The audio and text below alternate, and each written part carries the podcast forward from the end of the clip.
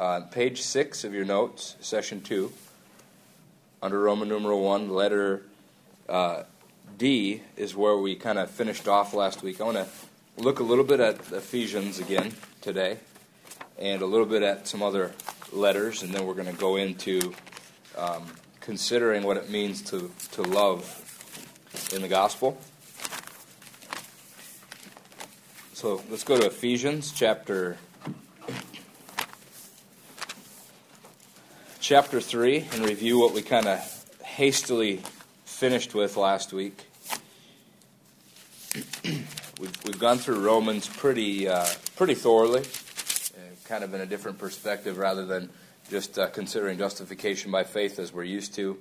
We considered uh, Jew and Gentile relations, and Ephesians has the same thing in it.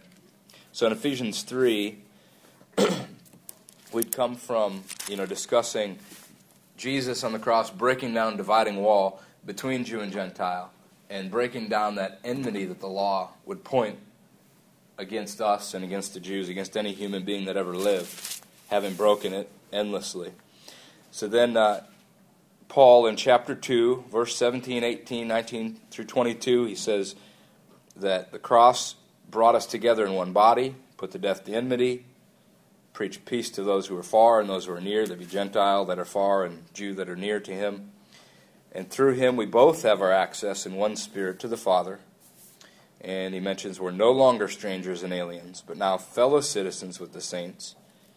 And uh, we're part of the commonwealth of Israel. And we're being built up as a temple also. So then, chapter 3, verse 1, Paul had said, for this reason, what reason? That Gentiles are now, now also being built into a dwelling of God by the Spirit. Then Paul says, verse 2 the stewardship that's been given to me for you, the Gentiles, the revelation made known to me, the mystery, as I wrote before in brief. And the mystery that he's talking about in verse 5 was revealed to the apostles and prophets in the Spirit and verse 6 to be specific that the Gentiles are fellow heirs, a key verse here now, fellow inheritors, fellow members of the body or the family, fellow partakers of the promise in Christ Jesus. Now, key phrase, through the gospel. So he's saying Gentiles are now part of all these things through the gospel.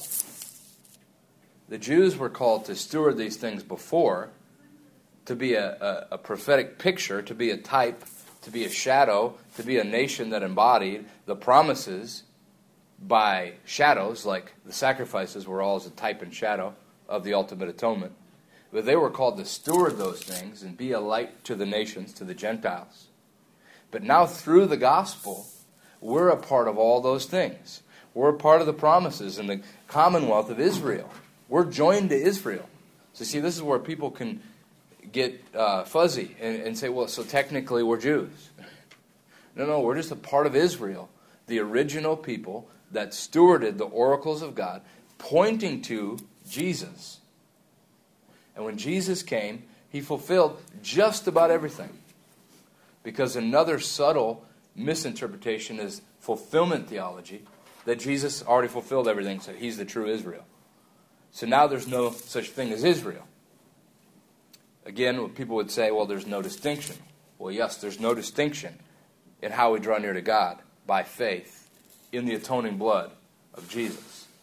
But Jesus didn't fulfill every single thing yet, like the tabernacle feast still is to be fulfilled when God and man forever dwell together. That was just a symbol coming out of Egypt of God remember his people remembering how God had called them out and now made shelters for them in the wilderness, it was pointing to the ultimate tabernacle of God and man together. So now the Gentiles, to be specific, through the gospel, are joined to all that Israel had stewarded as the first, as the holy nation, the kingdom of priests. And Paul's saying in verse 7, he's been made a minister to, specifically to the Gentiles. So then in verse 8 of chapter 3, in Ephesians, to me, the very least of all saints. so you could say, he's saying the holy ones, the, the Jews, by saying saints. Now, of course, we are saints too, as we see other places, but consider the context of what Paul's talking about.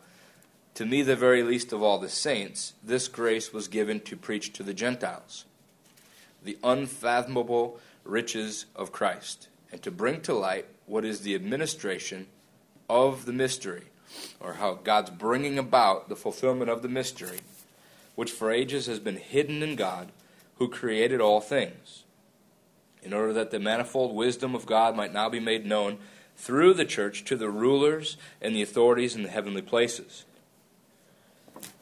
So, then, when you drop down to verse 14, it makes more sense. When Paul says, I bow my knees for this reason before the Father. Okay? Paul is like overwhelmed. I bow my knees to the Father. It's similar to Romans when he's been talking about Jew and Gentile, and the Jews been hardened, so the Gentiles come in, the Gentiles come in provoke the Jews, and the Jews come in again and are brought back into the olive tree. Oh, the depths of the wisdom of the knowledge of God. And he goes into worship. Well, again, Paul's going into worship and bowing his knees before the Father, through whom all the families, or the whole family, every nation or ethnic group is what he's talking about, finds their name and finds their, their purpose. So he's making that conclusion of Jew and Gentile together again. In heaven and on earth derives its name. Now that's an interesting thing that he's saying in heaven and on earth. The living and the dead, right? The dead and the living. God, they all live to God. So Ephesians had said in chapter 1 already he's bringing together, excuse me, heaven and earth under one head and Jew and Gentile under one head, Messiah. So Ephesians, it, it, talks a lot about, and Colossians a little bit, about bringing together everything under Christ. Heaven and earth, Jew and Gentile. So the living and the dead. So he's making these distinctions of, of God's plan to restore everything to its design, his, its original design, through the gospel. So then, uh, we're grounded in love as the verses go on. In verse 18, that we may be able to comprehend with all the saints. Now consider that with the Jews. We often take this prayer as just coming together with all believers, but specify it when you consider the context with all the Jews. We Gentiles can now come together and understand the depth of God's love with the Jews. Again, remember that litmus test. Jew and Gentile forever, different nations, different callings, same salvation. Marriage, forever, separate people, but united as one. Always a man, always a woman, always a different person than each other, but one. Jew and Gentile, same thing. Okay? And we could say ultimately God and man, that we're supposed to be one, completely at odds on a grand scale. Drastically different. God's holy, we're not. But now, Jew and Gentile brought together, drastically different, but not according to Christ. Man and woman in marriage, drastically different, but not in marriage. you see? Still maintaining their distinction, but now unified in purpose. So, this is the point of Jew and Gentile. So, when we come together with the Jews, we know the love of Christ in such a deeper level because of how different the Jews are and how different Gentiles are. The beef we have with each other comes to the forefront. So we talk about love a lot, and we're going to talk about that today, with in a vacuum or in kind of without any kind of handles, because we're so used to loving at a distance. Especially the bigger our gathering is on Sunday mornings, the greater distance we have of learning how to love we only know certain things about people so we can come to quick judgments, right? But when we come together with people, we know why, we, we, we know even more their, their weaknesses, but we also know why behind them. We also know their strengths and their benefit. And we also are able to know ours better. Because actually, when we see other people's problems, it's actually a mirror that we're coming up close to our problem. And that's why we're so quick to go like that, because we're trying to go like that and cover our issues by pointing out others. And this is love. This is what love is in the gospel It's so radical that it actually stands in front of the mirror and wants to change what it sees and not walk away and be, a, a, a be deluded, but be an endurer of the word. That's love. So when we come together with all the Jews, just consider that as Gentiles, and for them it's come together with all the Gentiles. God forbid is what comes up in their mind. Come together with all the Jews, we go, well, I suppose, comes up in our mind. I suppose we can patronize them and kind of, eh, God has a purpose for you too. In the age to come, is the typical Gentile response comes in the form of what we call dispensationalism. Yes, the Jews have a purpose, but now it's the church. One day God will pick up. It's half true. okay? He's cast off his people temporarily, but not forever, as Romans 11 says. So you see, but he, he, he cast us off for a long time, and now we're joined in the gospel. Jesus said to this uh, Syrophoenician woman, I can't give my bread to the dogs. The children get it. She says, I know, Master, but even the dogs get the scraps from the Master's table. Oh, what faith you have, woman. Your daughter's healed. Sounds arrogant and rude of Jesus, but he knew what he was doing. He knew what the Father was doing. Jews, Jews, Jews first. Go to the lost tribes of Israel. Don't go to Samaria. Don't go to the Gentiles. Then you come to the book of Acts. It's not until chapter 10 that the Gentiles are even touched. There's a reason for that. But now, in our ignorance and our arrogance, our blindness, our self centered small view, we think that the Jews are cast off and judged forever. Just like the Jews had a problem thinking, well, the Gentiles have to become a Jew.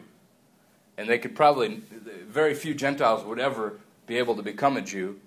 They had this pride and blindness now we have the same pride and blindness, thinking, well, the Jews have been cast off. You see what I mean? You see how they work together? This is the eternal litmus test of our hearts, Jew and Gentile. So coming together to, to see the love of Christ with all the saints. Then it makes sense when he says, verse 21 of chapter 3, when he mentions to all generations forever and ever, or literally in the Greek, it's translated of the age of the ages. So again, that, that linear generation to generation to generation is how we understand history, because then we understand God's been faithful all throughout history. Instead of splitting up history into seven dispensations, as the dispensationalists would do, we split it up into Jew and Gentile. And we split it up into law and grace in a more small uh, level than instead of splitting it up, he dealt with man and Adam this way. He dealt with Noah and etc. Instead, we just keep it really simple. And God had the Jews, and God now has the Gentiles, and He'll have Jew and Gentile. that's the that's the way God works in in history. So, to the age of the ages is a, a statement reflecting God's ultimate purpose in bringing under one head heaven and earth and Jew and Gentile. So then, you know, everybody's pretty familiar with Ephesians 4, I'm sure. There's one Lord, one body, one faith, one hope, one Lord, one faith, one baptism, one God. What's his point? Jew and Gentile. Actually the, the Shema, you know, like yeah. hear Israel, the Lord God is one. That what I heard is that that one God, one you know, one one. That that is like triggering in their minds, like the Jewish. Aha, a reflection of that. That's cool. That's awesome. Yeah. So there you have it, right there. So one Lord is is clearly talking about um, Jew and Gentile. He's one Lord of both. And again, we don't want to drift into well, then it doesn't matter, right? No, it does matter to really understand the context and to embrace the purpose of God with Jew and Gentile. There is distinction even though there's no distinction. there's no distinction between Jew and Gentile. God is rich in grace and mercy to all that call on his name. But there is distinction in that they're a light to the nations, and we're to provoke the unbelieving Jews to jealousy. You got to have both. So then go back briefly to Ephesians 1 so we can have some clarity. Chapter 1 verse 1 through 12 is all specifically talking about Jews. He's addressing specifically the call of the Jew and specifically talking about them. And we won't, for time, go into all that. But then look at verse 13. And you can see the transition. Paul says in verse 13 of chapter 1 of Ephesians, In him you also, who also? Gentiles. After listening to the message of truth, the gospel of your salvation, having also believed, you were sealed in him with the Holy Spirit of promise, who is given as a pledge of our inheritance, with a view to the redemption of God's own possession, to the praise of his glory. So that language was originally, You'll be my holy possession, uh, Israel, if you come out and obey my statutes. Well, now he's saying, You Gentiles also are going to be joined to that same faith now. You are presently. And it's with a view, by the foretaste of the Holy Spirit, to the full redemption of God's own possession, the final resurrection, the final restoration of Israel and all the nations being blessed through Messiah in Israel. So he's speaking of that. So then, for this reason, Paul says in verse 15, for in light of all that, having heard of the faith in the Lord Jesus which exists among you, and your love for, excuse me, exists among you Gentiles, and your love for all the saints, the Jewish saints, do not cease giving thanks for you while making mention of you in my prayers, that the God of our Lord Jesus Christ, the Father of glory, may give you a spirit of wisdom and of revelation in the knowledge of him I pray that the eyes of your heart may be enlightened, so you may know what is the hope of his calling, what are the riches of the glory of his inheritance in the saints, and what is the surpassing greatness of his power toward us who believe. So, all kind of saying the same thing the hope of his ultimate calling of the age to come after this life. What are the riches of the glory of his inheritance in the saints, the inheritance in the resurrection? And what is the surpassing greatness of his power? The point is, we're putting our faith in him to bring it all around. So it's all kind of saying the same thing with those three things hope, inheritance, and power. These are in accordance with the working of the strength of his might, which he brought about in Christ when he raised him from the dead and seated him at his right hand in the heavenly places, far above all rule, authority, power, dominion, every name that's named, not only in this age, but also in the one to come. And he put all things in subjection under his feet, and gave him as head over all things to the church, which is his body, the fullness of him who fills all in all.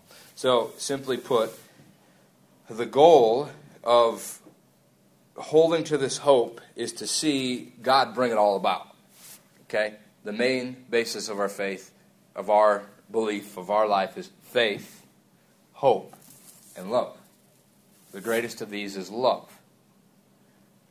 Question is why? Why is the greatest of these love? That's the first question. Second question is what's the significance of faith and hope if love is the greatest?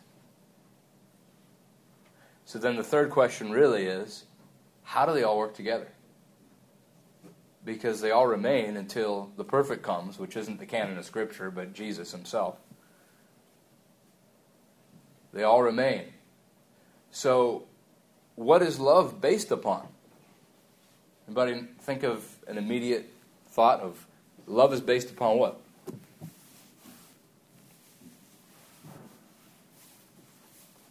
Christ, Christ giving his life. Okay. Absolutely. How does love show itself? Or how, I'm sorry, flip it around, give the answer. How does faith show itself? Huh? Through what characteristic? Okay, hope. Galatians 5 6. Somebody look it up. Yeah, yeah, works come out of faith. But what does Galatians 5 6 tell us? And what's interesting is 5 5 and 6 go together really well.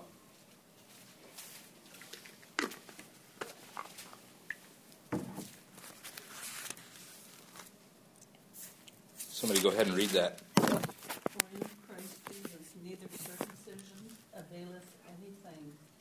Uncircumcision, but faith which worketh by love. There you go.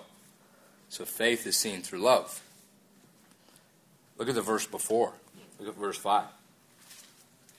Somebody read that one. For through the Spirit, by faith, we ourselves eagerly wait for the hope of righteousness. you see that three working in a tandem?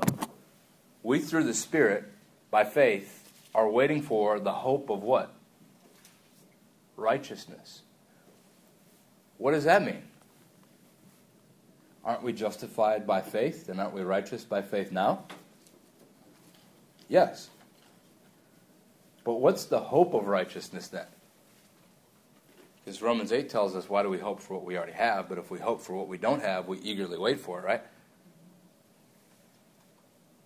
The hope of righteousness is the new heavens and the new earth where righteousness dwells. 2 Peter 3. The ultimate righteousness will ultimately be glorified with Jesus and be declared righteous in that day. Because our faith is not in our ability to be righteous, but in the atoning blood of Jesus that makes us righteous. And forgiveness causes us to live like we're righteous now. And we are righteous now by the Spirit of adoption. And we are identified as sons by the Spirit of adoption. But the Spirit of adoption in the Greek is actually son placing. So ultimately, when we're in the resurrection and we see God face to face in Revelation 21 7, he says, I will call, whoever overcomes will inherit all these things, the wiping away of tears, no more death, etc. And I will call him my son.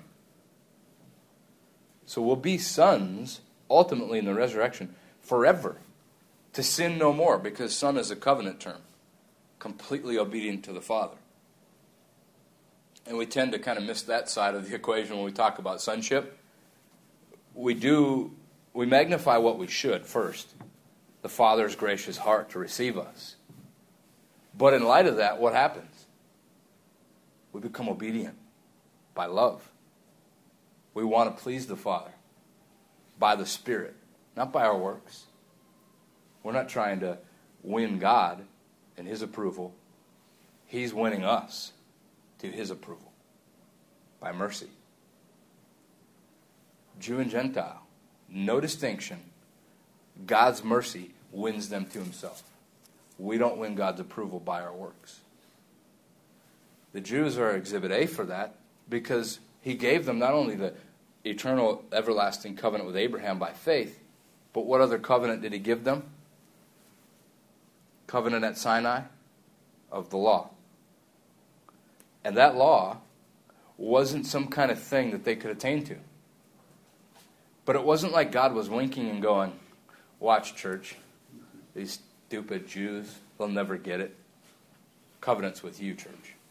It was never about Israel in the first place. That's kind of a common phrase in the church.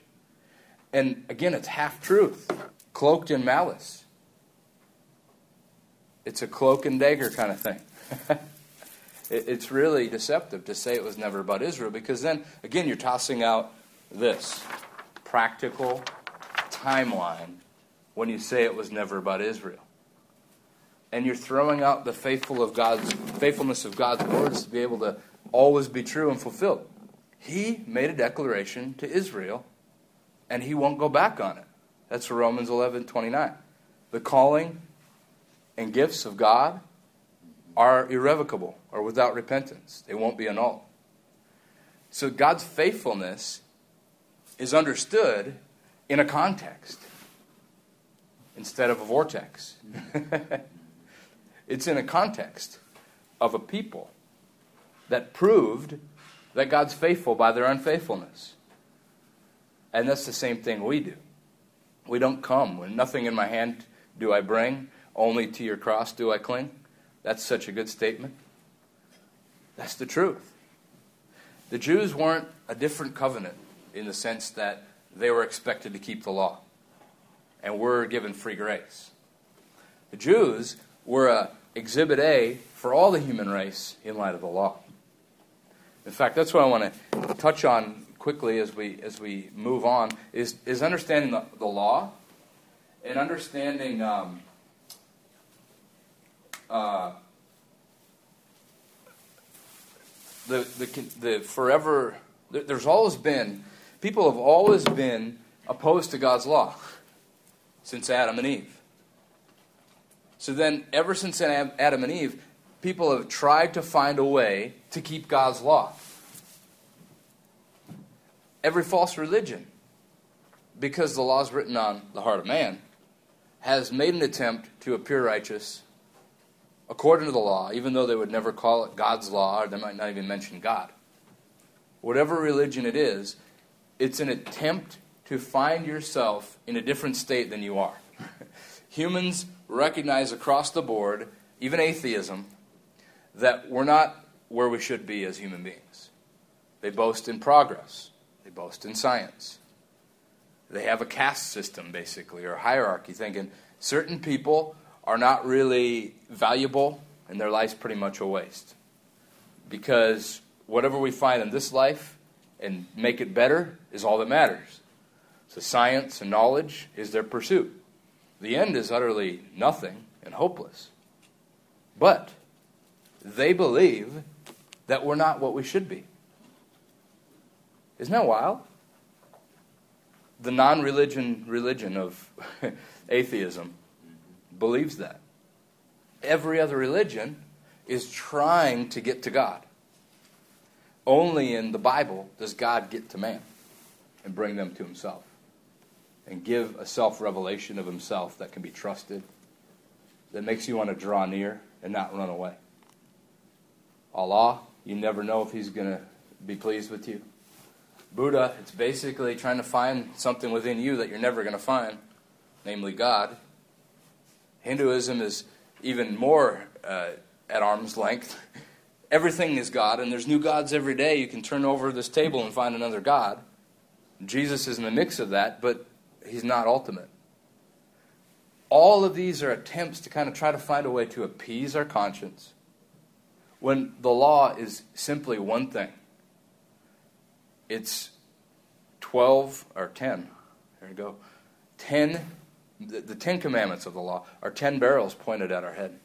Guilty. Death reigned from Adam to Moses, right? Romans 5. But wait a minute. The law produces death. Well, the, the law exposes death. It shows you sin, which leads to death. The law is not death, it's holy, good, and righteous, Paul says in Romans 7. But through the law, I died to the law that I might live to Christ. You know, Galatians 2, Romans 7. The law came in representing God in his righteousness and in his faithfulness. It was a covenant with, with Israel that God gave the law with stipulations of a marriage. But it revealed how the wife of God was unfaithful. So, what happened is philosophy, human knowledge and ingenuity started rapidly increasing with Rome and Greece. And some of the Jews bought into this allegorizing of the law, is what Gnosticism really does. It, it says, well, the law is kind of an example of a moral code that we try to embody. It. And what they did is they embraced that and lived that out. And after a while, they added Jesus as their icon or example. So when you come to Colossians, he's talking about how Jesus really had a human body. Jesus came to remove the enmity of the law and to show you the circumcision of the heart that Moses was pointing to anyway, Abraham was pointing to anyway, was the cutting away of the wicked flesh through the baptism of Christ, that you be raised to new life. So Gnosticism and the law were two key things. So when you come to Colossians, he's writing to people being infiltrated with Gnosticism in a Jewish framework. So he's telling them, no, no, don't go there. Don't let somebody be your judge on the Sabbath, on a new moon, on a, what you eat, and all this and that. Do not handle, do not touch. Don't live by that phrase. But Christ has been raised, and he represents you with himself. So set your mind on things above. You know, you've been born again, is the idea. So now think on Christ, who's been raised, and think on Him, and He will return. When he, he returns, He is your life. You'll be revealed with Him in glory. That's another language for you'll have a glorified body like Him. You'll be what a human's supposed to be as He represents. So He is our example in the sense that He went the way of the cross, and we go the way of the cross. But He's not our example as though we can pull ourselves up from our bootstraps and kind of produce righteousness the way that He lived. As though we could become Christ. And there's a lot of subtle uh, deception that people teach on that kind of thing. But the substance is the Messiah himself laid his life down. We put our faith in the atonement of his blood. We put our hope in his supremacy and his ability to bring in together under one head heaven and earth, Jew and Gentile.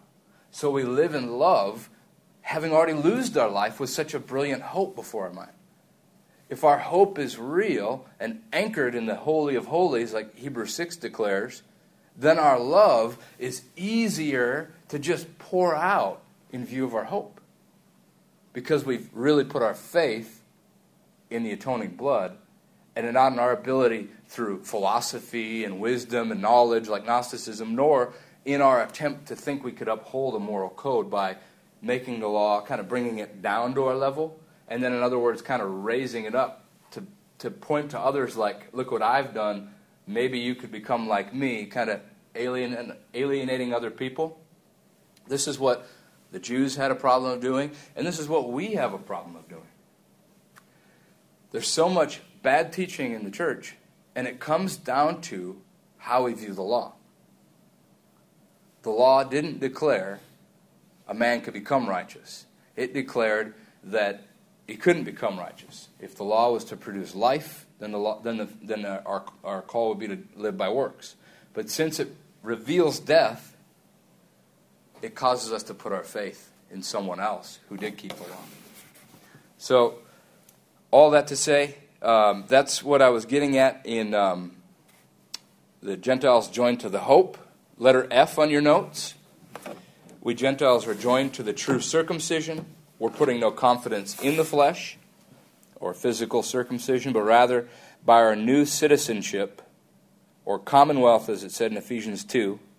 We are called to attain to the resurrection from the dead. So Paul's in Philippians saying, We are the true circumcision who worship God by the Spirit. He's talking about how he used to be a Jew. In uh, Philippians 3, let's look at the, those verses.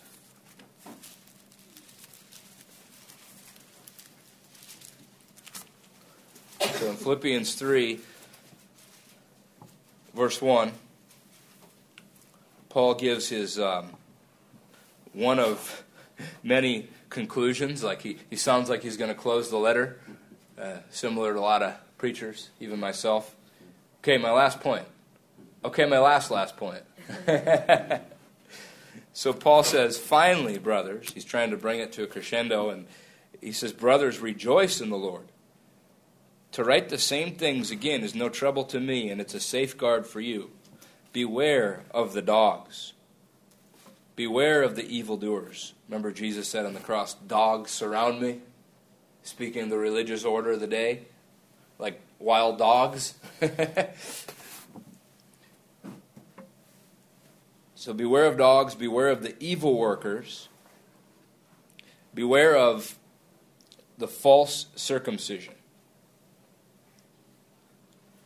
For we are the true circumcision, who worship in the Spirit of God, in glory in Christ Jesus, and put no confidence in the flesh. In other words, no confidence in our physical circumcision, Paul is saying, as Jews. But the true circumcision are those who worship in the Spirit. Verse 4 Although I myself might have confidence even in the flesh, even in my lineage, if anyone else has a mind to put confidence in the flesh, I far more. Circumcised the eighth day of the nation of Israel, of the tribe of Benjamin, a Hebrew of Hebrews, as to the law, a Pharisee, as to zeal, a persecutor of the church, as to the righteousness which is in the law, found blameless, according to a human understanding of how to how to uh, put on a facade, pretty much. Verse 7 But whatever things were gained to me, those things I've counted a loss for the sake of Christ. For in that, for then, more than that, I count all things to be loss in view of the surpassing value of knowing Christ Jesus my Lord, for whom I've suffered the loss of all things, and count them but rubbish, dung, in order that I may gain Christ and be found in him in the resurrection, he's saying, to be found in him in the day, in the final day, as we'll see as it goes on, not having a righteousness of my own derived from the law, but that which is through faith in Christ or in Messiah, the righteousness which comes from God on the basis of faith, like Abraham, that I may know him and the power of his resurrection, the fellowship of his sufferings, being conformed to his death in order that I may attain to the resurrection from the dead. Not that I've already obtained it or have already become perfect, but I press on in order that I may lay hold of that for which also I was laid hold of by Christ Jesus. So, all that to say, he's just saying, God laid hold of me. God opened my eyes that it wasn't up to me to try to obtain a righteousness by works. And he showed me that by what Messiah did in becoming obedient to the point of death, which he mentioned in chapter 2, just before that, which is a letter, like an email. One of our problems in understanding the Bible is that we don't see it as like a letter and realize Paul was making a point through the whole thing. So chapter 2 butts right into chapter 3, and he's saying Jesus was obedient to the point of death, and then God crowned him, called him Lord, gave him the name above every name. So now Paul's saying, I rejoice in what? The power of his resurrection. And then he stops and he goes, I know that because of the fellowship of his sufferings. In other words, I'm learning to obey to the point of death like Jesus did. On the contrary, I actually have sin to deal with. So I'm being conformed to his death. Why? Because of the curse of death. The wages of sin is death. The payout of sin is death. But God subjected the universe to death and the curse in what? In hope. He subjected it in hope. So now we have a longing inside for that hope to be fulfilled, for death to be vanquished. Death is not our friend, death is our enemy. As much as we like to say, you know, with comfort for loved ones and ourselves when they pass on, well, they're in a better place. Yes, but don't let that be the full truth. They're with the Lord, but that's not their better place. They're going to come again with Him and be on a restored earth. Death is the final enemy, it's not an escape from this life. Subtle, but it leads to a whole lot of different other kind of thinking that, that's not biblical. It's actually from Gnosticism. Believe it or not. Going to heaven when you die, emphasis, is not biblical, it's on Gnosticism. Because their belief was that if you dug enough into philosophy and knowledge and gained a superior elite knowledge, that you would attain to some kind of status where when you die, you'd ascend to heaven to be with the gods. You'd attain to some kind of superiority where you'd actually become one with the divine spark in you. The spirit inside you that won't die, that's not evil. Because the body is evil in its weakness and its inability. So Gnosticism would put people on two sides. Either they're cutting themselves to try to put to death their body by really ascetic, abusive stuff, or they just take the statement, eat, drink, be merry, because tomorrow we die. Do whatever you want, because inside the divine spark is what you what really matters about you. So just live it up, and then you'll ascend and be with the God. So there's the liberal side and the conservative side. Now the issue is, is it carries over to today. There's a common statement we throw around, and again, it's half true. We can contextualize it and make it true. It is true. But by itself, it can be an excuse. Well, God knows my heart. Think about that we're buying into that mentality. Well, there's a divine spark in me. It's just a subtle beginning toward going, men are basically good. Humans are basically good. No, no, no. We're depraved, we're wicked, and God does know our heart. So the good thing, and putting that in the right context, is that in our weakness and our weak attempt to please Him, He's pleased. He knows our hearts. He knows the good and the bad and the ugly. But sometimes that statement will blanket the, the bad and the ugly. Well, God knows my heart. Yeah, and the problem is you don't. It's wicked and depraved. So, did you have, Jeff, did you have something? Okay. Your hand was up. I thought you were going to say something. Our heart is, is wicked, and unless we hold to the atoning blood of Jesus, like Paul's saying here, we won't attain to the resurrection of the dead. That's what he's saying. So I press on to take hold of that for which all came from God, didn't come from me. What's he pressing on for? He's pressing on against his temptation to establish his own righteousness according to the law, like he said a couple verses before. So, in that sense, we beat our body, Paul says. In that sense, we buffet our body. We curb our, Jesus said, cut it off. in that sense, we cut off the hand or the eye that makes us sin. Allegorical, of course. it wouldn't make any sense if it was literal. So, but the thing is, with, with Gnosticism, they take it more literal. They actually cut themselves and deprive themselves of marriage and food and all for excuses of trying to believe in this philosophy that they could actually make themselves better on that side of Gnosticism, which lives, it's, it's alive and well today in uh, Christianity, unfortunately. So, Paul's saying we are joined to that and that's the point, because uh, look at 20 and 21. This is how he closes the chapter.